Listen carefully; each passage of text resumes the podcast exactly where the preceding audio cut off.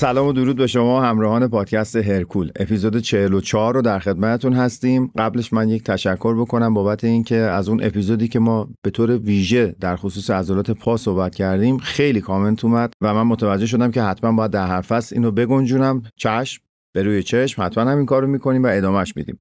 در این اپیزود دوباره یکی از قسمت هایی هستش که ما به تمرین و نکات قهرمان ها می‌پردازیم. اپیزود معروفی که الان چندمین قسمتش رو داریم پشت سر می‌ذاریم و اینجا هم با پنج قهرمان و نکات ارزنده در خدمتتون خواهیم بود. با ما همراه باشید.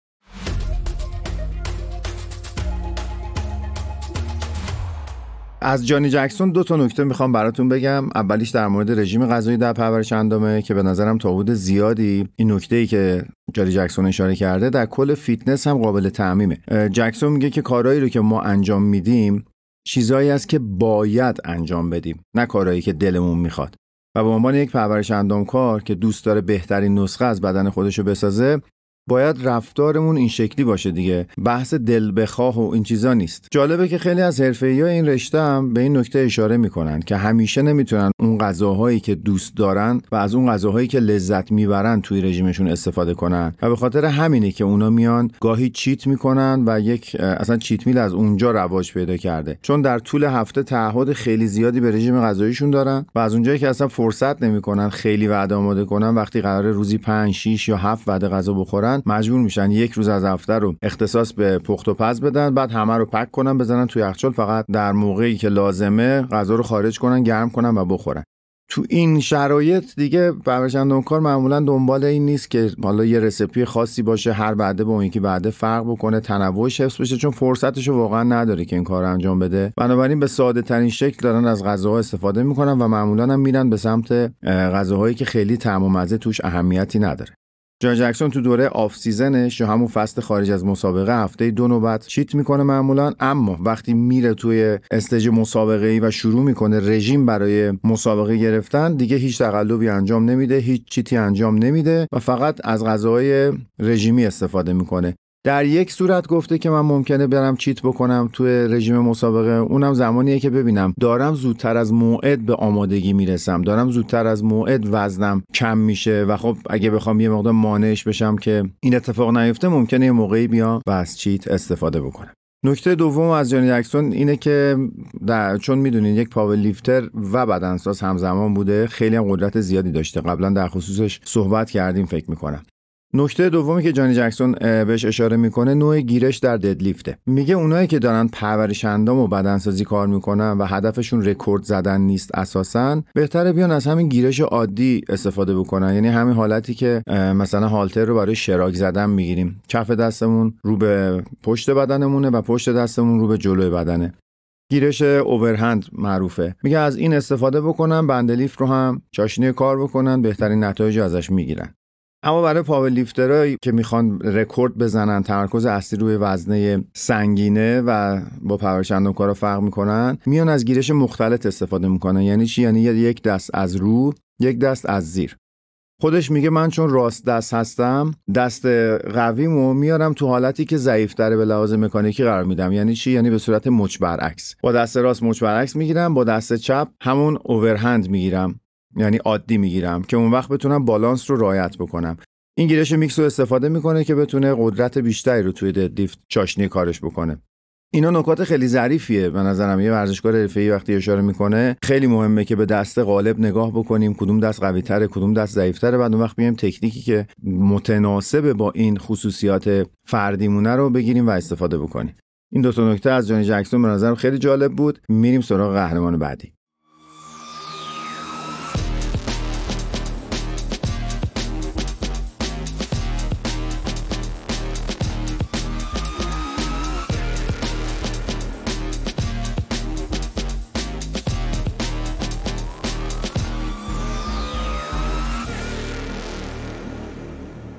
کریس بامستد در تجربه از سیستم FST7 میگه که اوایل کارم که با هنی رامبد شروع کردم به کار کردن این سیستم رو آوردیم و مقدار باهاش کار کردیم.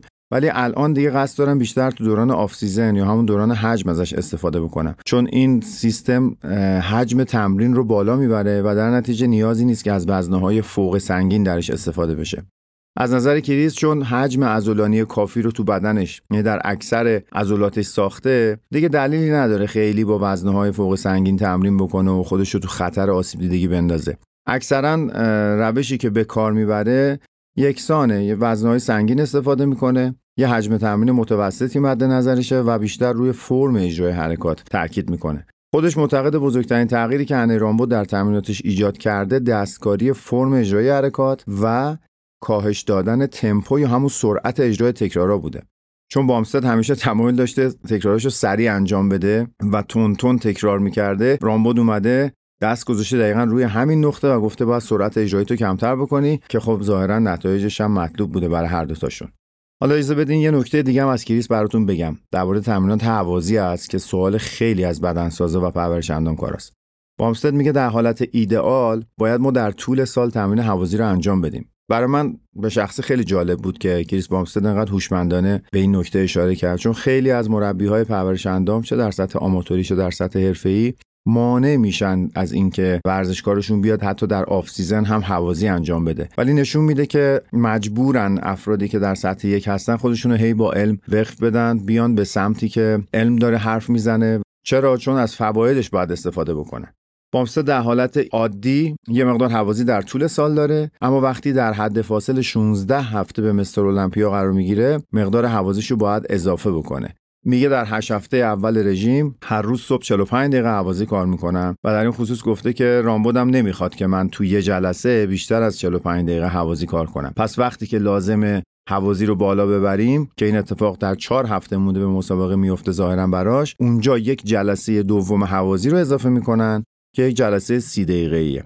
اینا رو گفتم که به این جنبندی برسیم کریس بامستدی که به این زیبایی یک بدن تندیسگونه ساخته و الان شاید به بیشتر از مستر المپیاها مورد توجه هواداران و مردم قرار گرفته. در دوران آماده سازیش برای سال 2022 که سال گذشته بوده یک ساعت و 15 دقیقه در اوج روزهایی که حوازی می‌زده فقط تمرین حوازی داشته و خب نشون میده که ببینین حتی با اون حجم عضلانی لازمه ما چقدر به عضلات قلبمون هم برسیم. تازه اینا در سطح حرفه‌ای ورزشن یعنی هدف اصلیشون ابتدا رسیدن به نتیجه و قهرمانیه اونها هم انقدر حوازی می‌زنن.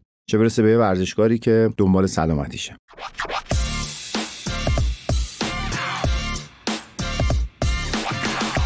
خب یه نکته هم داریم از مربی بزرگ و صاحب نام ایرانیولس آقای هنیران بود که توی مقاله تو مجله فلکس بهش اشاره کرده بودن. میگه کسی که بیشتر از یک سال سابقه تمرین بدنسازی داره خیلی خوب می‌دونه که بعضی وقتا رشد عضلانی کند میشه و حتی یه وقتایی ما به دیوار می‌خوریم و به در بسته می‌خوریم و رشد اصلا متوقف میشه. این اتفاق الزاما به این معنا نیست که ما داریم یه کار اشتباهی رو انجام میدیم فرمولمون ایراد داره. بیشتر دلیلش اینه که بدن داره با تمرین سازگار میشه و به زبان ساده یعنی بدن به تمرینات فعلی عادت می‌کنه. رامبود معتقد همین جاهاست که باید تغییرات رو اعمال بکنیم تا بدن اصطلاحا نتونه دست شما رو بخونه. و در این مورد میاد از یک سیستم هایی استفاده می‌کنه که بتونه شدت تمرین رو باشون افزایش بده و از بین اونها 6 تا استراتژی رو برای شاگرداش استفاده می‌کنه تا هر وقت به این استوپه دارن می‌خورن از بندش یه جوری رها بشن. از نظر رامبو تفاوت بین آماتور و حرفه‌ای برای استفاده از این تکنیک ها در تعداد استفادهشون برای هر جلسه از تمرینه. یا آماتور ممکنه توی جلسه تمرینی فقط یه دونه از این سیستما رو استفاده بکنه در حالی که بدنساز حرفه‌ای می‌تونه چند تا از این سیستما مثل تکرارهای منفی، تکرارهای نیمه یا تکرارهای ایزومتری که شما تو فیلم‌های تمرینی هنی رامبود با شاگرداش اینجوری می‌بینین بعد از ست برمیداره ورزشکار و میگه که فیگور بگیر. مثلا بعد از ستی که سینه تمرین شده میگه فیگور قفسه سینه بگیر یا فیگور most muscular یا همون کول رو بگیر که انقباض ایستا رو در عضله ایجاد بکنه. روش های مورد علاقه ایشون 6 تا روشه که من الان سه تاشو یه مقدار با تفصیل بیشتر بررسی می‌کنم و بقیه رو فقط ازش نام می‌برم. یکیش تکرارهای منفیه. میگه چون در بخش منفی حرکت قوی تر هستیم بخش مثبت رو بیایم با کمک یار تمرینی انجام بدیم اما بخش منفی رو خودمون تنها مقاومت کنیم در مقابل پایین رفتن وزنه. میگه که آماتورا زمانی که هنوز پر انرژی هستن بیان از این سیستم استفاده کنند و یک ست کامل باش اجرا کنند یعنی اوایل جلسه تمرین. اما حرفه‌ای‌ها می‌تونن در پایان آخرین ست سه تا پنج تکرار منفی با کمک انجام بدن. این همش نمونه مثالیه که میشه چجوری از این سیستم استفاده کرد. تکرارهای نیمه هم یکی دیگه از روش های مورد علاقه ایشونه که یعنی چی؟ یعنی ادامه دادن حرکت در دامنه ناکامل بعد از رسیدن به ناتوانی. مثلا توی مقاله یه مثالی در مورد جلو بازو با کابل زده گفته بعد از اینکه به ناتوانی رسیدین سه الا 5 تکرار نیمه رو می‌تونین در ست آخر یا در دو ست آخر حرکت اجرا بکنید تکنیک بعدی مکثه. مکث دو ثانیه در بخش میانی تکرار. که باعث میشه اون momentum اصطلاحا اون تاب خوردن وزنه از بین بره طول ست بیشتر بشه زمان تحت تنش بودن عضله بالاتر بره و فیبرهای عضلانی بیشتری فراخوانی بشن.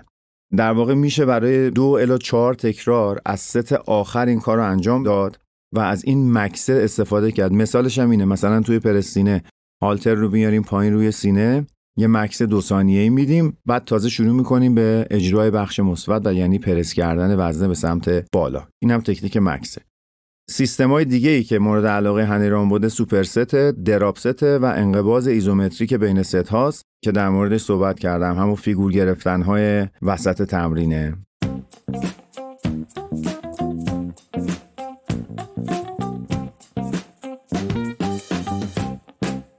نفر بعدیمون دوریان یتسه که خب طرفدار خیلی زیاد داره. به خاطر همین سعی می‌کنم بیشتر ازش استفاده بکنم توی اپیزودا دوریان یتس برای رژیم مسابقهش روش خاصی نداشت جز رژیمش. این موضوع رو فکر می‌کنم توی فصل اول بهش اشاره کردیم اما اینجا یه مقدار روایت های از خود یتس هم براتون میارم.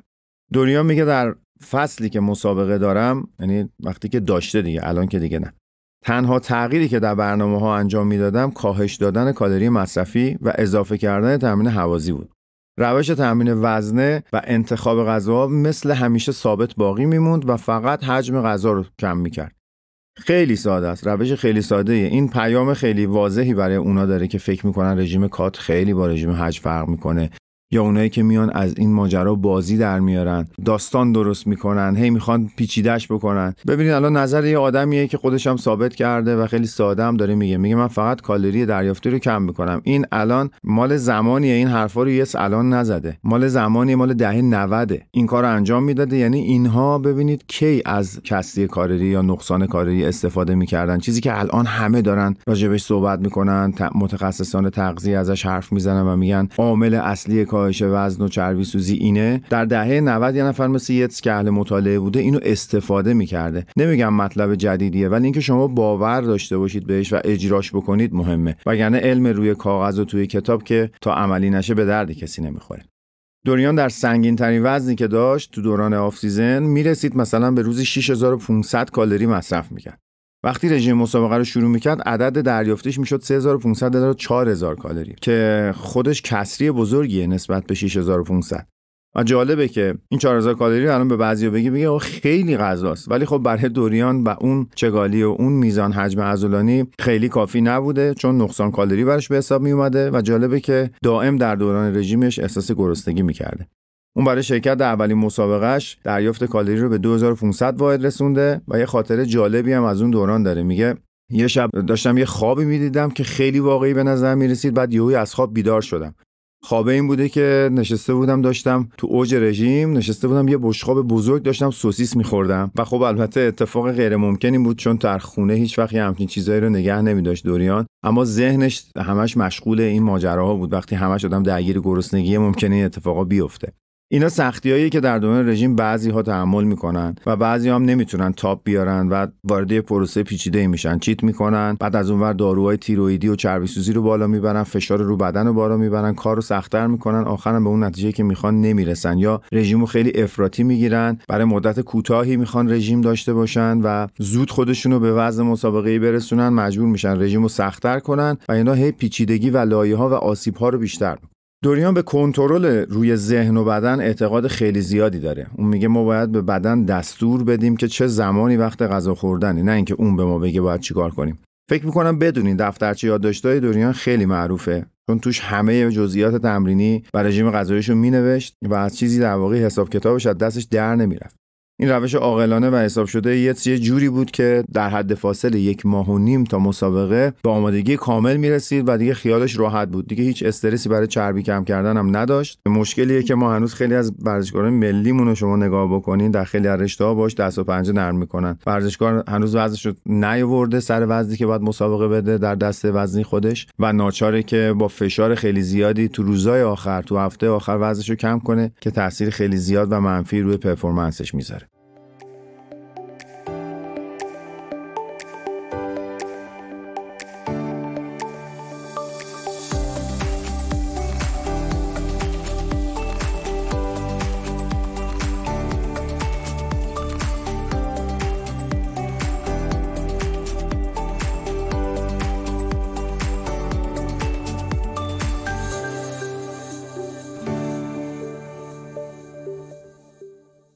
نفر آخر لیستمون ریچارد گاسپاریه که برای تنوع در تمرین و ایجاد شوک روشی به نام تکرارهای slow motion رو معرفی کرده.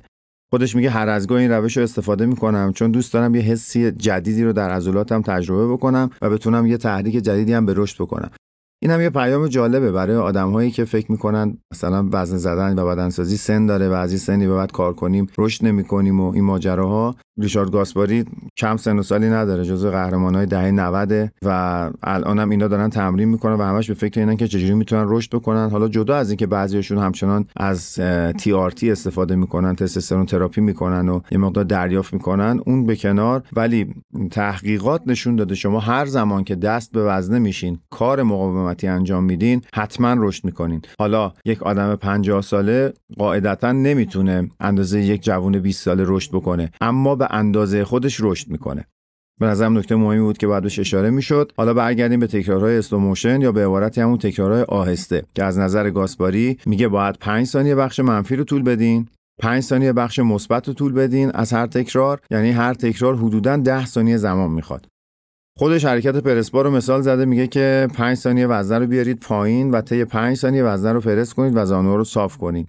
و با این روش شما یه سوزش خیلی سنگینی رو توی عضلاتتون احساس می‌کنید به اعتقاد گاسپاری که سیستم تمرین عادیش معمولا ستاییه که 20 تا 30 تکرار انجام میده با وزنهای متوسط میگه در روش slow motion دیگه نیازی به انقدر تکرار انجام دادن نیست. چون کنترل بالاتره پرتابا همه حذف میشه زمان تحت تنش افزایش پیدا می‌کنه و اسید لاکتیک زیادی ترشح میشه.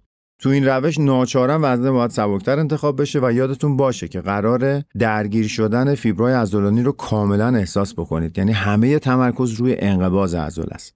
با این تفاصیل بهتره که وزنه در حدی باشه که مثلا بین 10 الی 15 تکرار اجرا بشه و ریچارد گاسپاری میگه اگه این روش در یک جلسه تمرینی بخواد برای همه حرکات استفاده بشه احتمالا شما برای یک عضله بیشتر از سه حرکت نمی‌تونید انجام بدین چون انقدر خستگیش زیاده و سوزش و لاکتیکش زیاده که شما همونجا کار رو میبندین و اون شوکی هم که می‌خواین اعمال می‌کنین.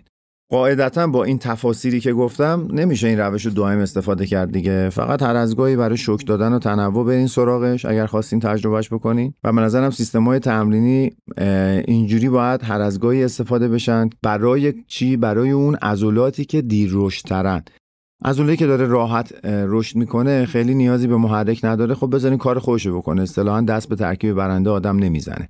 ولی عضله ای که دیر رشده باید روش این سیستما رو هر از گاهی پیاده کرد که کمکی بشه برای رشد بهترش. ما این اپیزود رو در تیر ماه 1402 به نویسندگی، تهیه کنندگی و اجرای خودم فرشید نزاکتی ارادتمند شما دوستان و کارگردانی محمد رضا محمدی عزیز ضبط کردیم. امیدوارم که تا اپیزود بعدی هر جا که هستین حالتون خوب باشه دلتون شاد باشه و سلامت تندرست باشین. میگن سلامت کلمه اشتباهیه. باید بگیم تندرست باشید.